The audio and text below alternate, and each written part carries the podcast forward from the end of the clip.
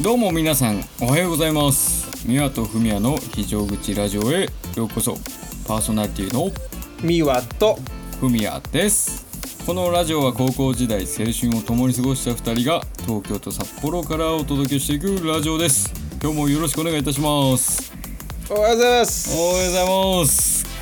いやー夏休みが終わっちゃいましたよあそっかえーふみやさんはもう夏休みが終わったのか終了しちゃいましたね早かったえっ、と先1週間ぐらいあったんでしたっけ夏休みがいやー今年はね4日間しか休みなかったんですけどなるほどもうずっとバイクですそかううーんとまあそうですねあの先週お話しした、えーコテージに友人と行ってきたりとかそうねそうなんですあとはまあちょっとね家族の娘と妻とあの過ごす時間があったりとかっていう感じで、あっという間に終わっちゃいましたねいやでもいいっすねなんかどうですかその4日間休みがあるっていうのは、ふ普段だったらやっぱ、あんまないそのゴールデンウィークとかそういう時ぐらいそうだねゴールデンウィークお盆お正月あとはまあ運がいい時はそのシルバーウィークっていうのがねたまにあったりしますけど、なんでね年にその連休3日以上の連休ってやっぱ結構少ないのでまあそうだよねやっぱあんまりしゃ、ね普通社会人になるとその連休っていうのもないもんねだってねそうだねまあうちはねその土日休みだから、まあ、2日ぐらいの連休はあるんだけどやっぱ3日ってなってくるとやっぱ全然変わってくるじゃないですか。そうだねあーで結構ねまあ張り切ってはいましたけどうんいやまあちょっとね今週の一行日記とまあ絡めながらいきたいと思うんですけどはい、ぜひ聞かせてくださいよ。いやーあのねその4日間の中でねうん。娘がその今流行ってるその手足口病というのにかかってしまってああ、あれ今流行ってんだ。そうなんか今3年ぶりぐらいにあの警戒レベルまで引き上がったみたいな感じらしいんでうん。うんすうんけど、あのね普通に過ごしててはいはいはい。さああの寝かせ寝かしつけましょうって言って寝うてんちょっとしたらなんかうちのその嫁さんが「すごい暑いんだけど」みたいな言っててうん。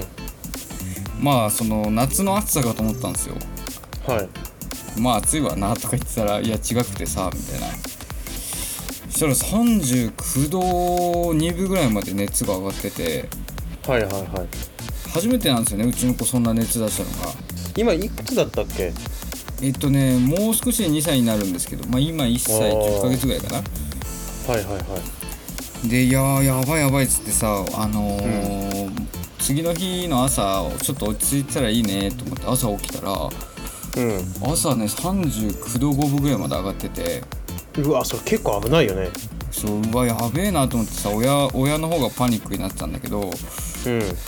もう娘はね全然意識もはっきりしてたしむしろなんか、うんはいはいになってるみたいないつもより元気みたいなあ、でもね、子供の時ね、僕もそのなんか熱上がると確かにね、ハイテンションになったことね、あるな。 あそう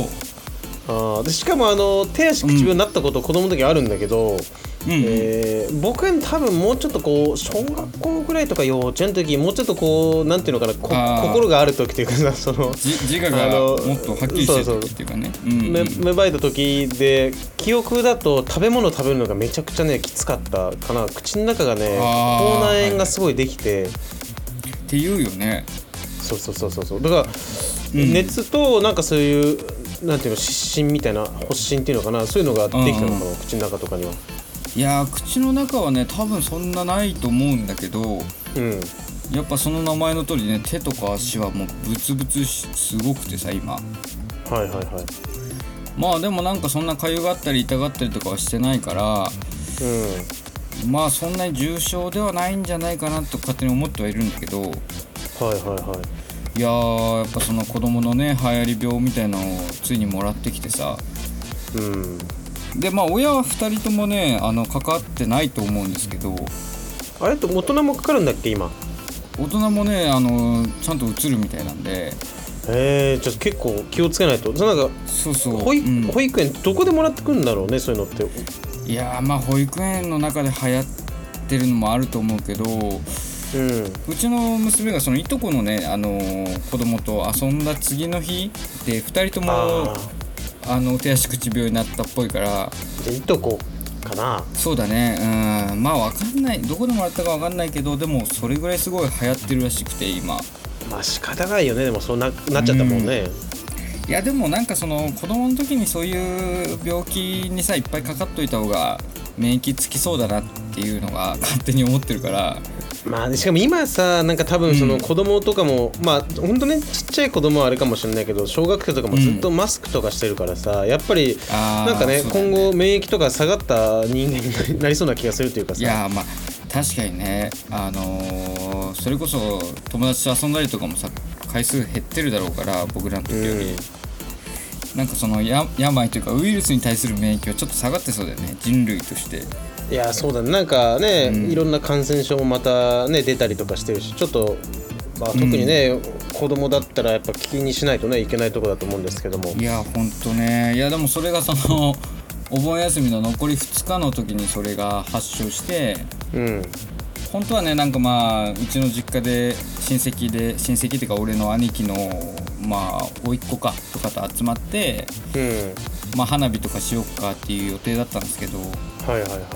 まあその予定はねもちろんちょっと難しかったんでうんまあお家でゆっくりしてでまあそんなバタバタした感じで休みが終わったっていう感じでしたねあでもねいいですねあのー、まあ、4日間あって体休めてというか、あのーそうだねココテージはどうでしたコテージはねやっぱりね最高に楽しかったですよよかったよかったねあの去年とね同じところに行ったんだけどうんはいやっぱロケーションも最高なのとはいは今回はねあのー高校の時のいうん友達あの去年参加してなかったメンバーがちょっと2人増えたんですよ去年いなかった結局、ね何人で行ったんだっけ今回はえっとね6人で行ったんですけどああいいね6やっぱりその昔話にこう花を咲かせるというかさ人うんなんかあーそんなことあったよねとかあーうんなんか高校の時の話で結構盛り上がりましたよじゃ男6人で行ったんだっけ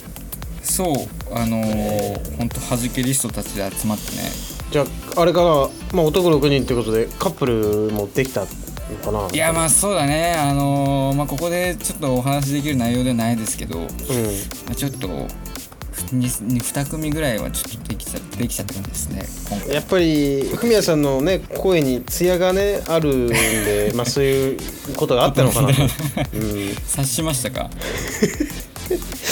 まああのねそそういうだから6人とかうん多分しばらくなかったでフミヤ結構そこら辺あのフミヤさんそこら辺割とこうなんていうのかなしっかりね気をつけてたからあんまり大人数でとかってなんかしばらくしてなかったじゃん、そううんあのコロナのやっぱりあれが怖かったんでクラスターとかさ、でも、まあ、今年はねちょっとまあかからないようにはやっぱりもちろん注意してますけどはいはいはい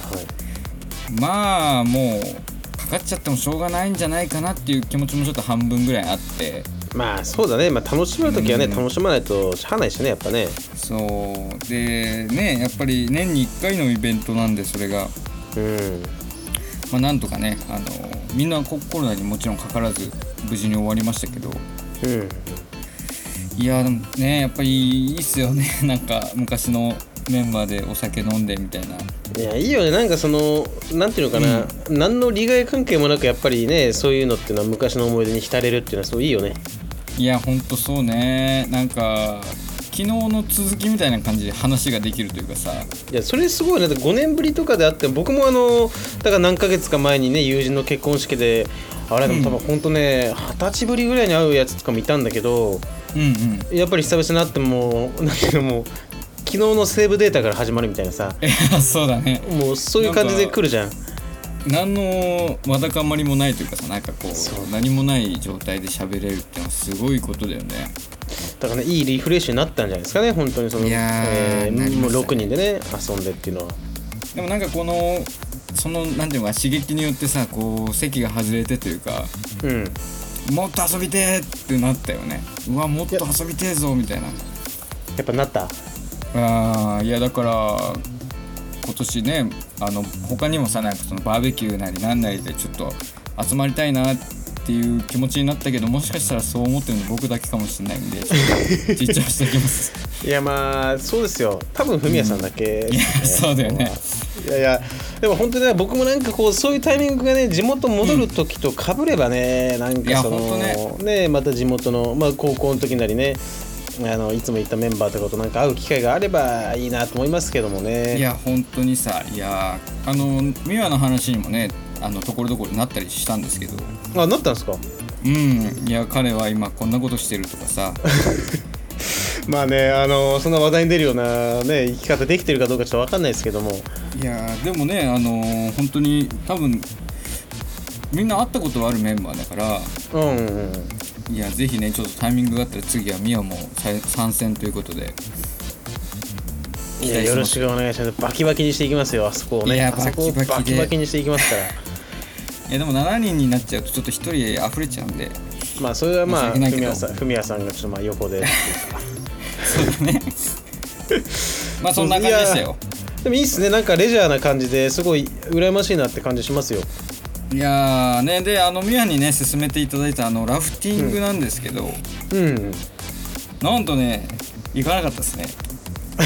まあそんな気がしましたよ話が出なかったかそらうね そうですよねまあでもあれはなんか本当ねやっぱりある程度先に予約とかしていくもんなんでまたねあそのうだね来年とかさ機会があればラフティングがマジでめちゃくちゃ面白いんでちょっと行ってみてくだいさいやそれちょっとねまた別の機会に設けたいなと思ってますまあちょっとお願いねします長くなっちゃったのでミはいヤはどうでしたかいや僕もねまたまたね今週その何かあったのかっていうところなんですけど もはいはいはあいのー本当にまあ一生忙しかった仕事忙しかったですけどうんうんついにね今日、えーもうおそらく僕がこう追われてた仕事にはいはい解放されるので、ああ今日で終わりなんだこれからあるそうそうそうあのもうね9割終わってたあとは仕上げするだけなんだけどおおーそうだからようやくね解き放たれるって感じですけど今週はまああのちょっとねドライブしたりとか土日とかにね、うんあの出かけたりとかはしたんですけどもはいはいまあね仕事ずっとやっててもやっぱやっぱ頭おかしくなっちゃうんでまあそうだよねそのことしか考えないとやっぱやられちゃいますからねそうそうそうだから天気もねすごい土日良かったんで、えあー、ー銀次だけねちょっとそう出かけましてあのーまあ仕事もねある程度前倒ししてた部分もあったんではいはいちょっと余裕を持ってというかそうそうそうやって、えーちょっとね羽を伸ばしつつまた仕事をやってますけどもいやーあとはねちょっと気になってたんだけどそっちの方は、あの天気台風とかあったじゃないですかうん、うん、どうでした大丈夫でしたかあとね台風あったんだけどね本当、えーっとね半日ぐらいちょっと雨が強めの雨が降ったぐらいだったかなああそれでもう終わったというかそうそうそう影だ響かはらそそんんなななかっにたんだ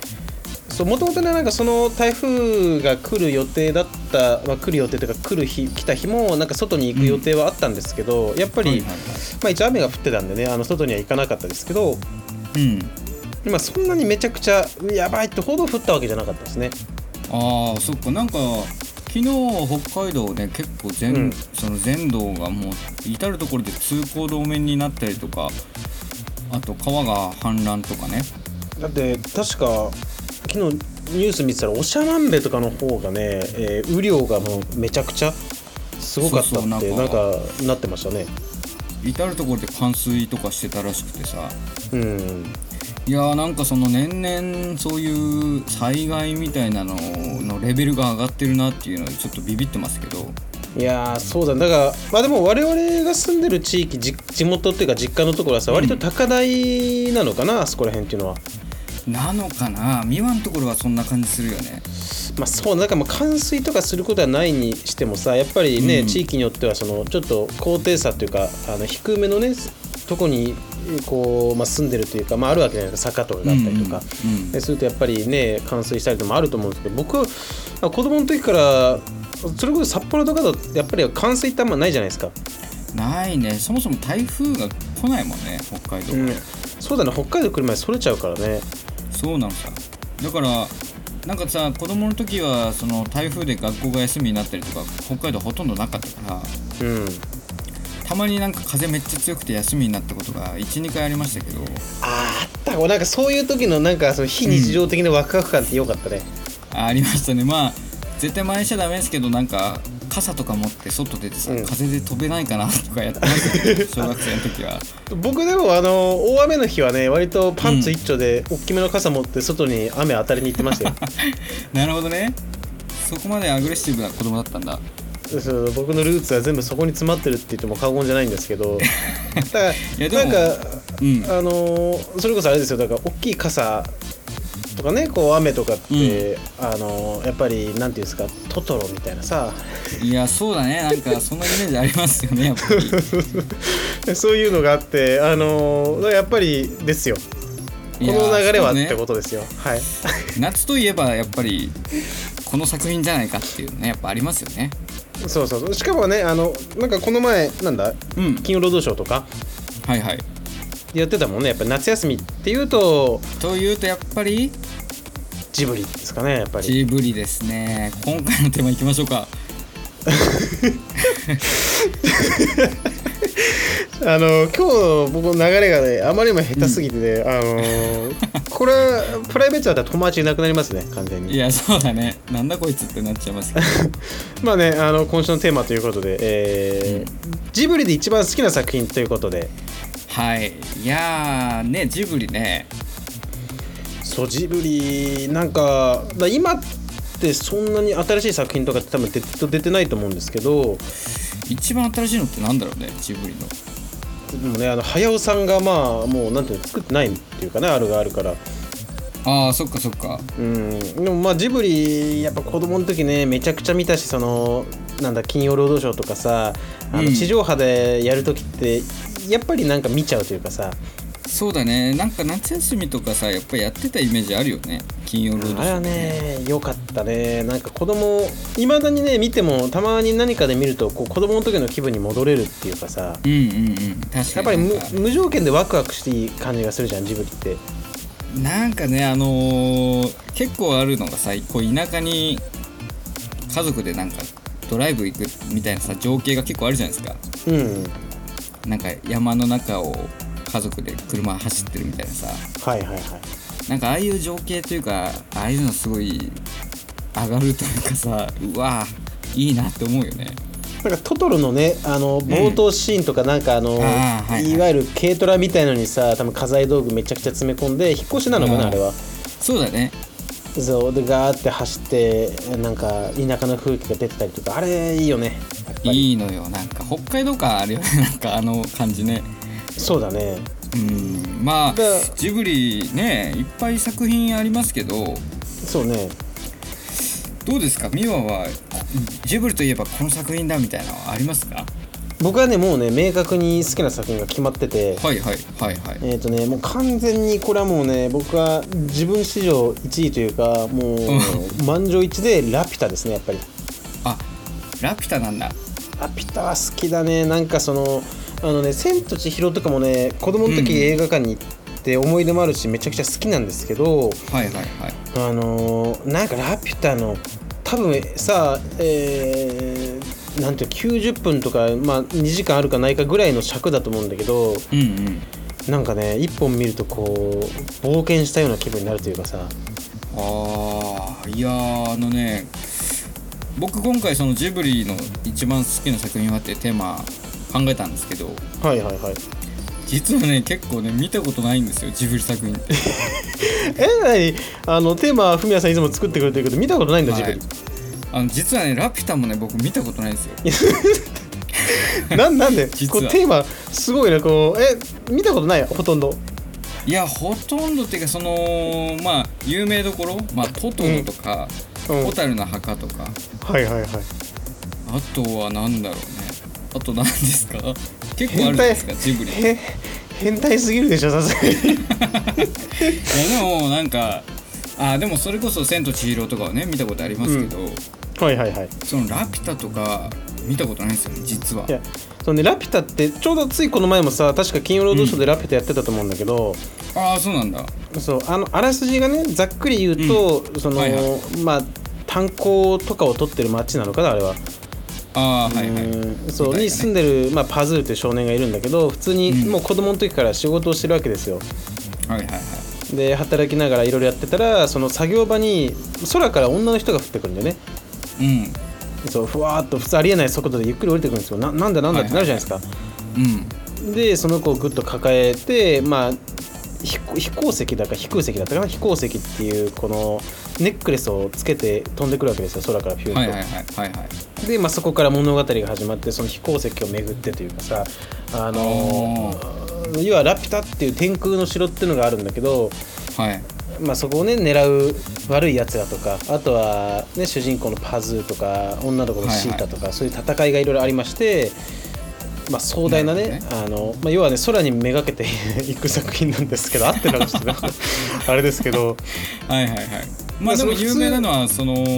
バルスってやつですよねそうあのバルスっていうのはなんていうのかな、うんまあ、崩壊の呪文みたいな感じで。はいはいはいえーまあ、ラピュタってそのでっかい城のど真ん中にめちゃくちゃでかい天その飛行石があるんですけどはいはいあのバルスっていうことによってその封印というかあの解かれて、えーまあ、城はね宇宙に飛んでいくんですけど なるほどそう結構壮大なストーリーなんだねそうそうなんかね、うんえー地上での戦いから空にこう上がっていく感じがねすごいワクワクするというか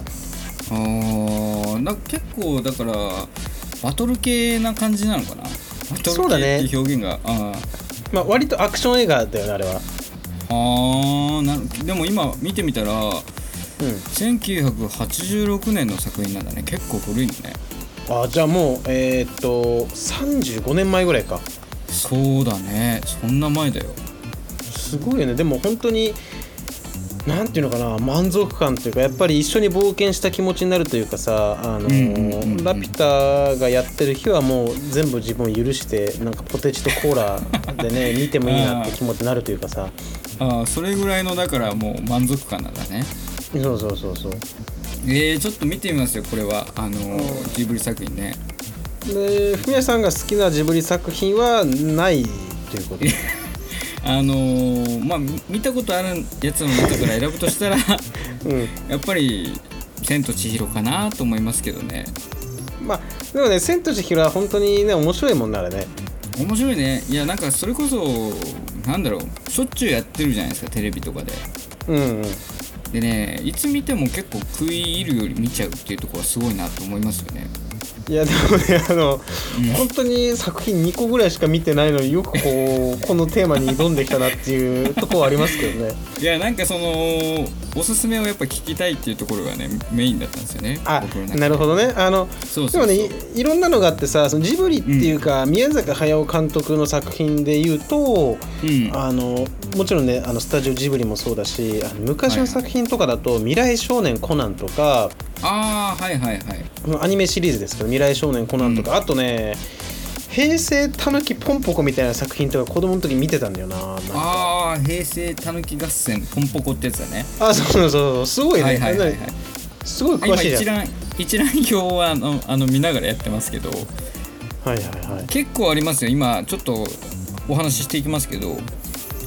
一番最初が「風の谷のナウシカ」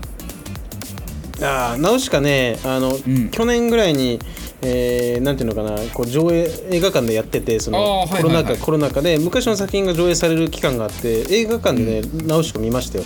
えー、ちなみにこれは僕見たことないですねナウシカ まあないだろうねフミヤさんもないんだよねで次「ラピュタで」うん、それもないそもんの次ね見たことはこねれもないですねで「トトロ」次来ますよトトロはあトりトまロはあるすトトロはありますうんトトロもでもなんか今見たら結構さあのーなんていうのなんていうの子供の時見てた見方とは違う見方で見れるじゃないですか最後の方とかさそうだねなんか都市伝説とかいっぱいありますけどうんなんかそういう意味ではなんかその子供の時と違う考察ができるというか大人でも楽しめるのすごいなって思いましたねいやーねだから今なんかね、もうその女の子とかメイとかが死んでるみたいな話もあったりとか、あとは、ね僕はね子供の時に小学校でトトロ体操って意味わかんない体操があったんですけどもね、 はいはいはいうん、でまあ次がね「蛍の墓」ですねホタルの墓は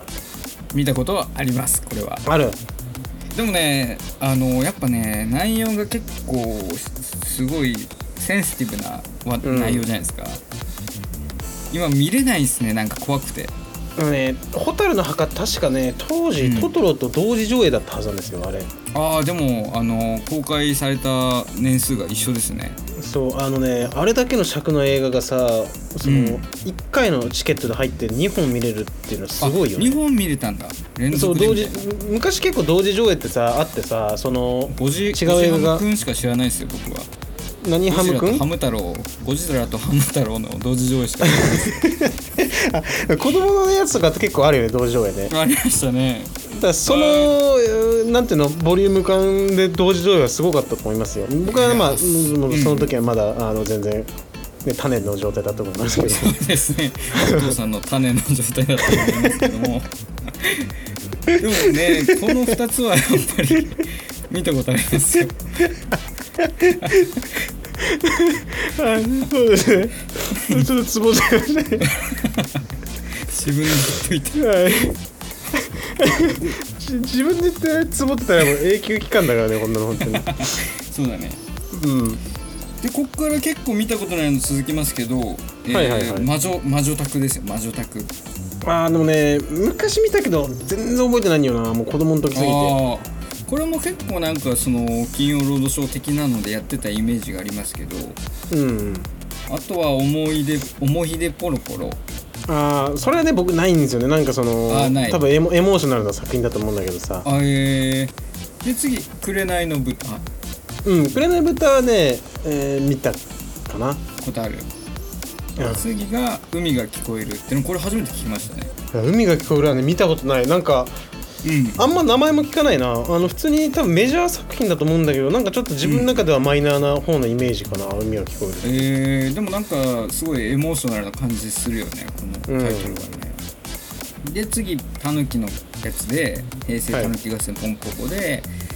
耳を澄ませば」これもないですね、僕もなないですねよく考えたら僕もあんま見てないですね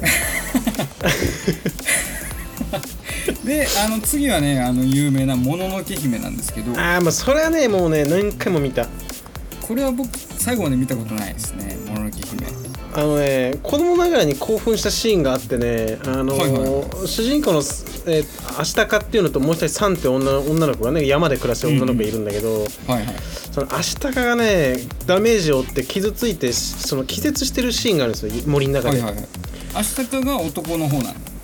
そうそうアシタカがね森で気絶してるとこに、そのサンっていう、要はちょっと野生児っぽい女の子が来るんですけど、うんはいはいあのね干し肉をね口移しで食わすシーンがあってねそう子供ながらにそこで何か芽生えたものはやっぱありましたよね結構まあでも小学生とかだったら刺激的ですよね結う構んそうそうそうジュンときたもんなんかあれは懐かしいですねやっぱいやー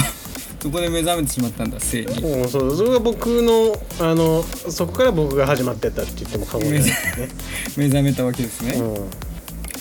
で次ね僕聞いたことないんですけど「候補結局隣の山田君」っていう作品がありますねああーだけどうん見たことないあーやっぱこれもだからすごいメジャーな作品ではないわけですねそうだねうんで「千と千尋」が次にあってあそうなんだそのタイミングなんだねそれねでもね「千と千尋」でももう2001年ぐらいだからさうん結構前ですよねこうやって見たらねそうだねうんで次猫の恩返しでうんハウルの動く城ゲド戦記はいはいはいでこの辺から移り変わっていくわけですよねその宮崎駿監督からそうねハウルは映画館で見ましたけどいやすごい良かったですよ、あうんの作品ハウルも面白いって言いますよねうん、あの主人公のその声優さんが、ねキムタクなんで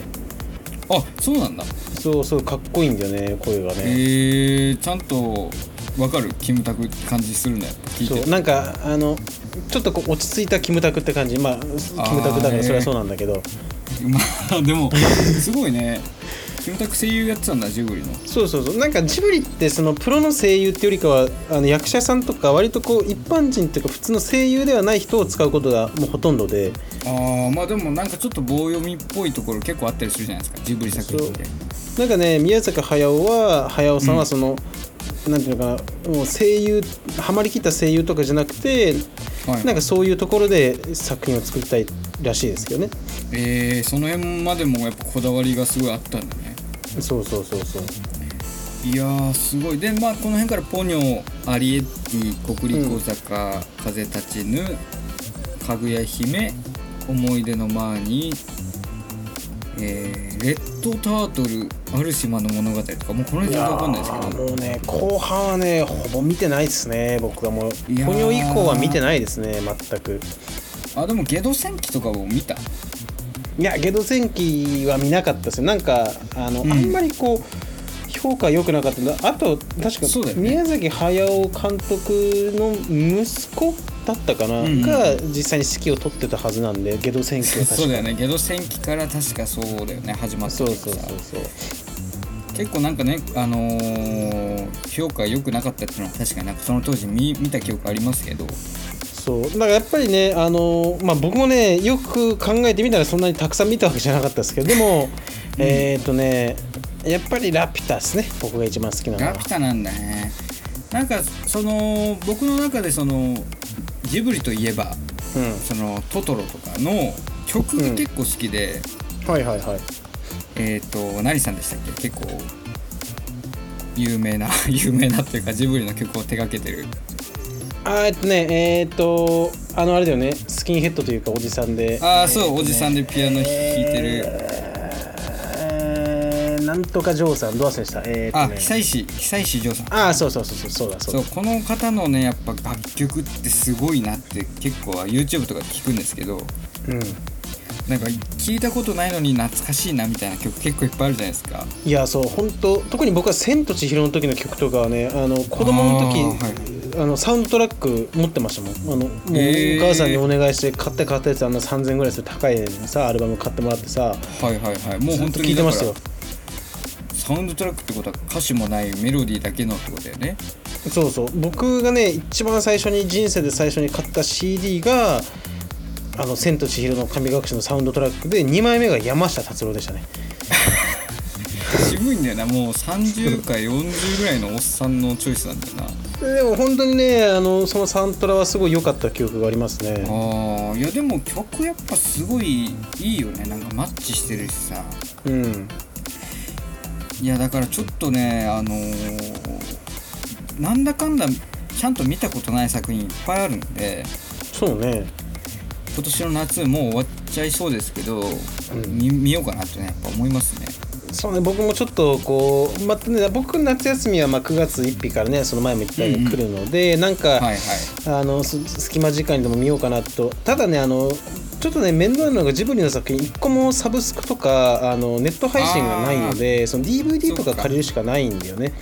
なるほどじゃあそういうビデオ屋さんに行くっていうあれが必要なんだそうでね今もうね DVD を見る機会が僕1個持ってないんでちょっとそこをあーまあ、頑張ってみたいなと思いますけどもねはいはいはいはいあのか購入とかでもないのかなそのネットで購入で見るみたいなあー確かね1回前見ようと思って探した時なかったと思うんだよねちょっとまあまた見てみますけどもはいはいいやちょっとね、うんなんかそのビデオ屋さんに行くっていうのも結構懐かしくて面白そうだから僕もトライしてみようかなと思いますねそうだね TSUTAYA とかゲオ行って帰りにコンビニでちょっとお菓子買って帰るっていうねああいいねうんいそうやいーうぜひねちょっと皆さんの一押しジブリ作品教えていただけたらなと思いますのでのそうですねちょっとこの後インスタの、えーストーリーの方で募集してみようかなと思いますあよろしくお願いしますはいというわけでね結構あの長くなっちゃいましたけどはいジブリ作品いやーどうなんだろうね結構やっぱ国民 国民っていうか皆さん見てるんですかねジブリの作品はいやー結構多分そのどの作品も見たことないっていう人はいないぐらいだと思うぜ絶対1個2個はみんな見たことあるっていうのがやっぱジブリじゃないですかねジブリいやすごいよねそう考えたら、うんもう本当にあのやっぱり子供のね時の気持ちに戻れるみたいな作品もいくつかね、あるんでちょっと時間作ってまた見てその感想もね今後ラジオで喋れたらなと思いますのではい、ぜひちょっとなんか同じね見たことない作品見るってのもありかもしれないですね2人でそうですねうんっていう感じでまあちょっと今日はジブリの一番好きな作品ということで僕は2つぐらいしか見たことないのでで結局文哉さん何だったの一番好きな作品はいやートトロとね「千と千尋」で結構迷うんですよね、あ千と千尋って言ってたっけそういえばそう、うん、千と千尋のねリンが僕すごい好きなんですよねああなるほどねトカゲくれるそうそうあのそうめっちゃなんか姉さんみたいなさ姉さんみたいなはいあのリンさんちょっとね恋しちゃいましたねあの当時はねいやーでもねなんかそういう思い出がね僕はあの口移しの干し肉のシーンです けどあのそういうのがねこうあるのもいい思い出かなと思いますそのうでですねまあ、はいちょっとねこの夏ちょっと子供の時の心を思い出すという意味で皆さんもぜひ見てはいかがでしょうかという感じですねはい、えーはいじゃあまあ本日はこんな感じでしょうかねはいそうですねはいじゃあ締めさせていただきますはいお願いいたしますはい、えー YouTube インスタやっておりますいいねフォローチャンネル登録よろしくお願いいたします、えー本日も最後まで聞いていただいてありがとうございました、えー明日からまた1週間頑張っていきましょう皆様にとっていい1週間になりますようにお送りいたしましたのは美和とふみやでしたそれでは皆様それでは皆様はいいってらっしいゃっいてらっしゃいまた来週、ねー